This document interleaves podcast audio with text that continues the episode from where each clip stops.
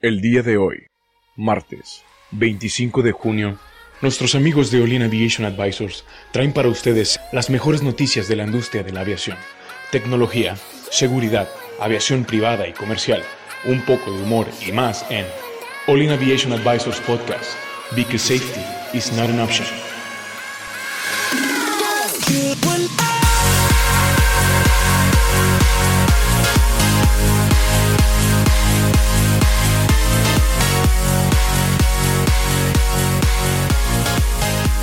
¿Qué tal, amigos? Bienvenidos a una emisión más de Olin Aviation Advisors martes. ¿Cómo están el día de hoy? Hola, Cristian. Hola, ¿cómo están? Bien, yo bien. ¿Y ustedes?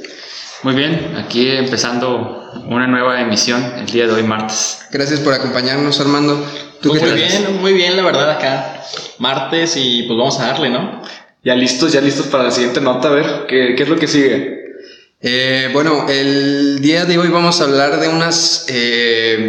becas que están dando en Embry-Riddle, se llama la... Las están dando en muchas universidades, pero se enfocan mucho en Embry-Riddle, o sea, como que es la universidad primaria.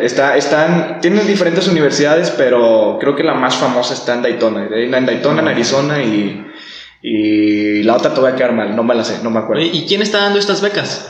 Las está dando Boeing, la fundación Boeing, bueno, por ese, así como se hacen llamar, con el objetivo de, pues...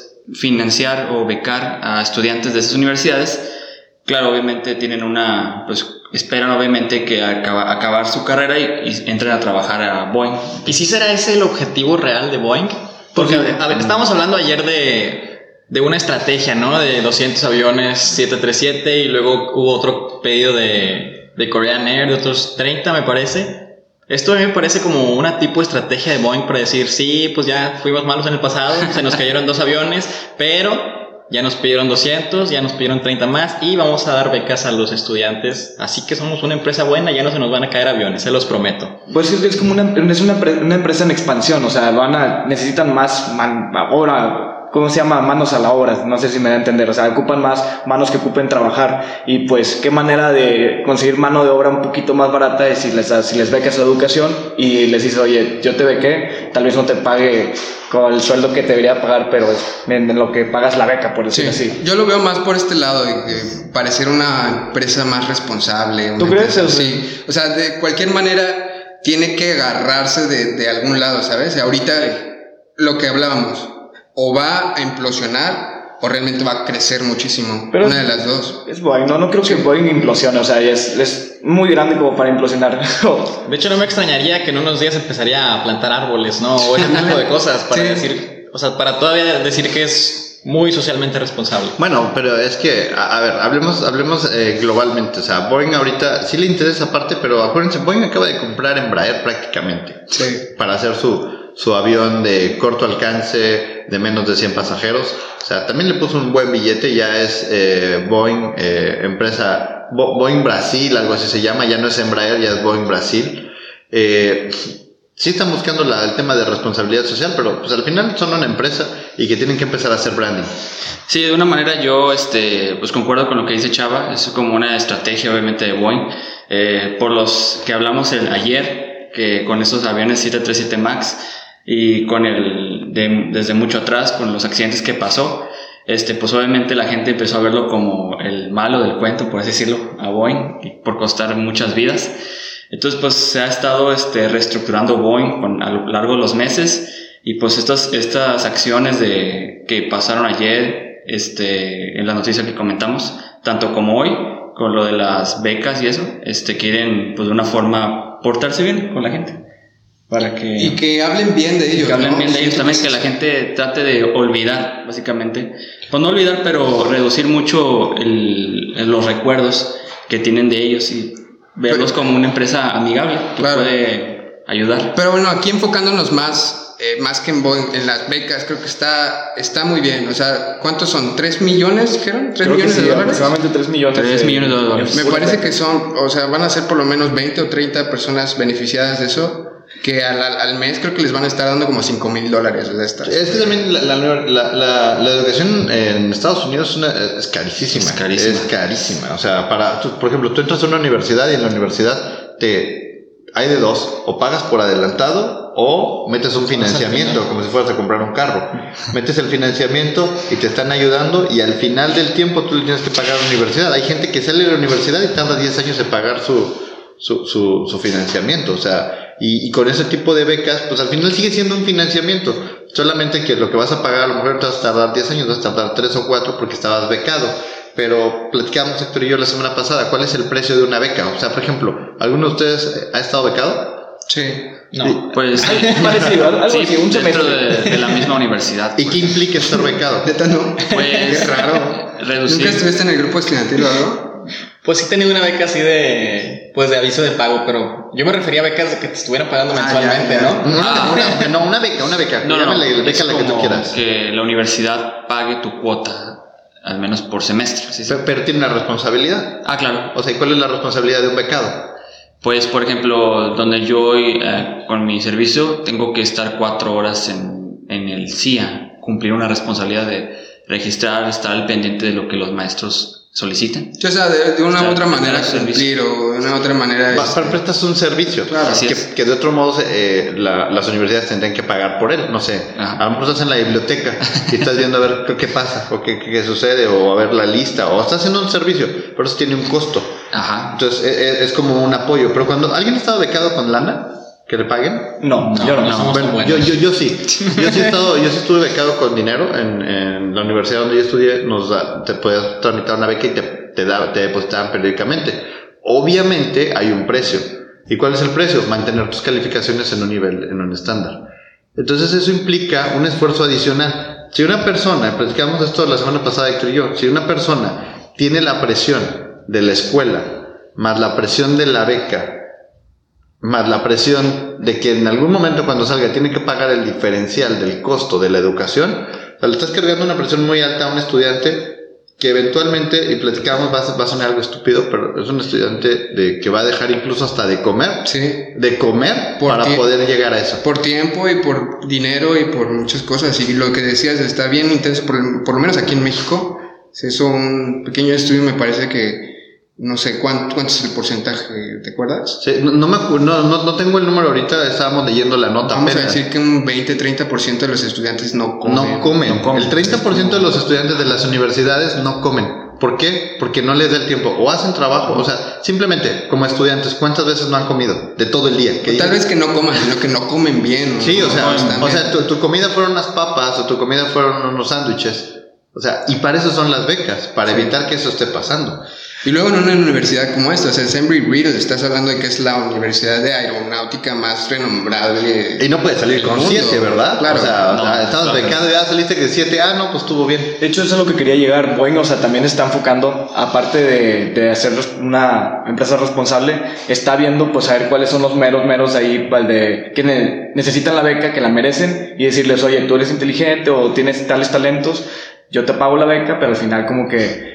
piensan claro, la compañía. Es como, yo lo veo como, puede que sea mal ejemplo, pero como los entrenamientos de fútbol, como que los equipos de fútbol tienen sus propios entrenamientos, sus propios campos de entrenamiento, la cantera, sí, tienen la cantera, claro. Entonces ahorita Boeing, yo creo que está creando su propia cantera con esto. Está creando su cantera, les van a dar dinero y le van a decir, bueno, te los vamos a dar, mantén tus calificaciones, pero tienes que comer, ¿no? Es que las juventudes de Boeing. Yo sinceramente creo que con apoyo cualquier persona...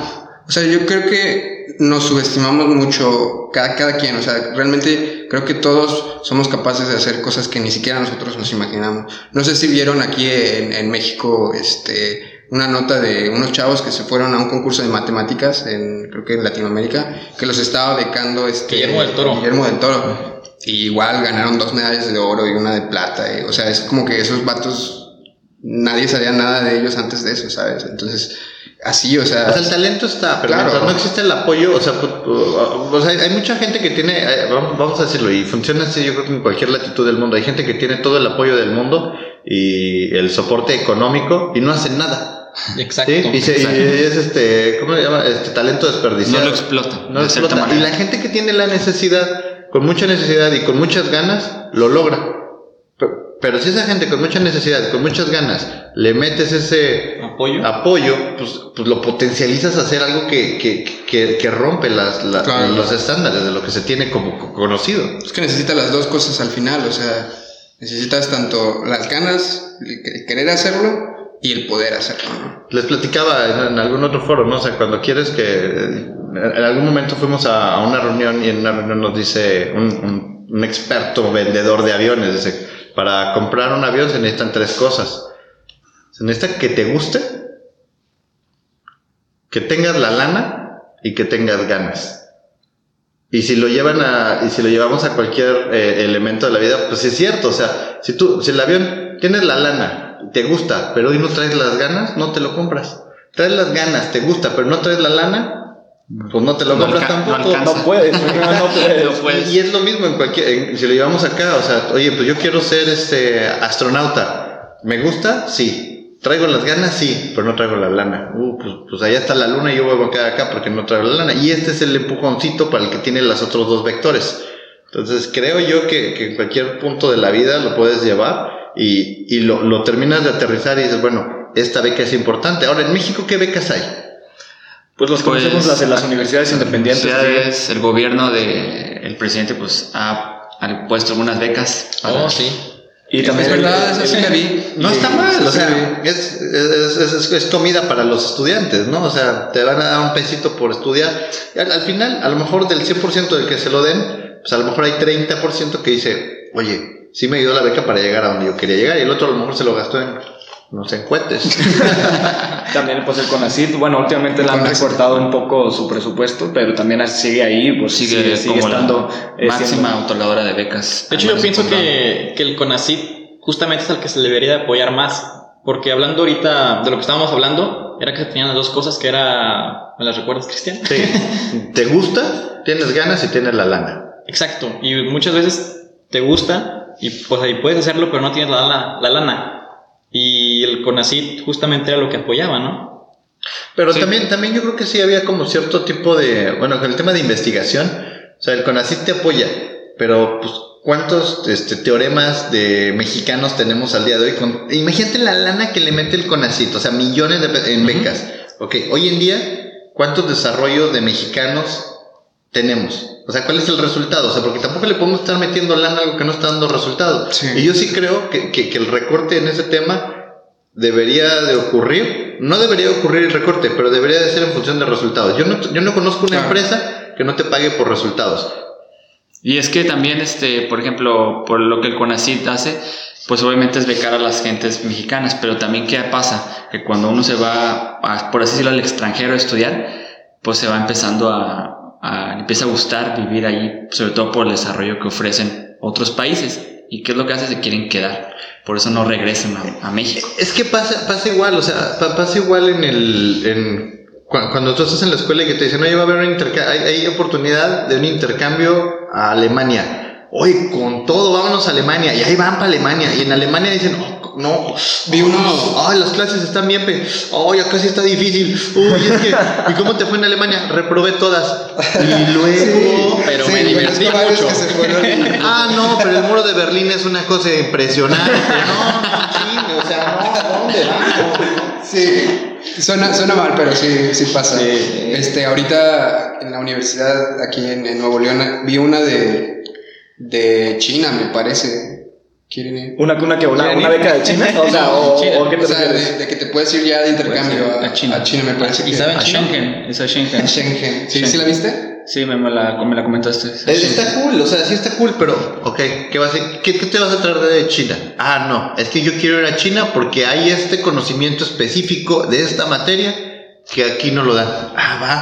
Va, pero no te vas a ir de paseo. Claro. O sea... No. Es lo que mucha gente confunde. Mucha gente quiere ir allá porque empieza a ver todo lo grande y lo positivo de ese país y se van olvidando a la razón por la que estudian. Nos tocó una experiencia con un grupo de estudiantes que regresó de Airbus, estuvo en Airbus y todo, y oye, pues estuve en Airbus en la línea de producción del A380, oye, qué perrón, qué padre. ¿Y cómo aplicaste tus conocimientos de ingeniería? No, lo que pasa es que allá no te dejan porque, por ejemplo, empieza a platicar una experiencia, ¿no? Yo estaba en la línea de producción y yo estaba en la parte del almacén.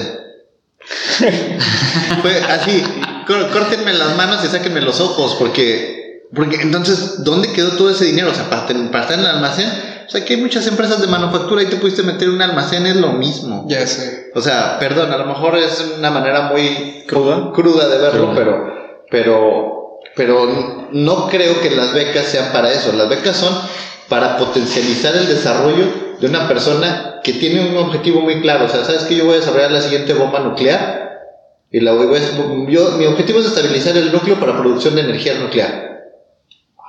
Ok, ¿qué necesitas? Tengo que ir a una universidad en la India, porque ahí están estudiando esto. Toma, aquí está la lana, ve, tráetelo, estabilízalo. Sí, es que si sabes para dónde vas, o sea, vas a encontrar los medios para llegar. Claro. Entonces, los medios no faltan, como hemos visto, o sea, becas hay, oportunidades hay, nada más es cosa de saber qué quieres y por qué no. Entonces, pues bueno, y ahí vemos que Boeing, pues regresando al tema, que ahí tiene sus becas y yo creo que es ya su cantera. Yo lo sigo viendo como su cantera. Definitivo. La cantera. Yo pienso que en general la idea de Boeing está bien, de crear su propia cantera para que, pues en un final, estos estudiantes terminen trabajando para Boeing, ¿no? Le van diciendo Boeing a esos estudiantes, oigan, if it's Boeing, I'm Boeing. Se lo va inculcando. No, y está bien, al final yo creo que cualquier empresa debe de hacer eso. O sea, debe de voltear a las universidades. Yo creo que no deberías de pensar en algunas empresas que piensan de que, bueno, me traigo un practicante y que saque copias y que engrape y que engargole. O sea, no es la función de un practicante. La función es hacer la cantera y desarrollarle competencias a esa persona para que eventualmente sea la carta de reemplazo del que está ahí, sí, y esa otra persona la pueda llevar al siguiente nivel, porque entonces de esa manera estamos desarrollando a los profesionistas del futuro. Si no estamos desarrollando al profesionista del futuro, pues estamos wasting time totalmente. Sí.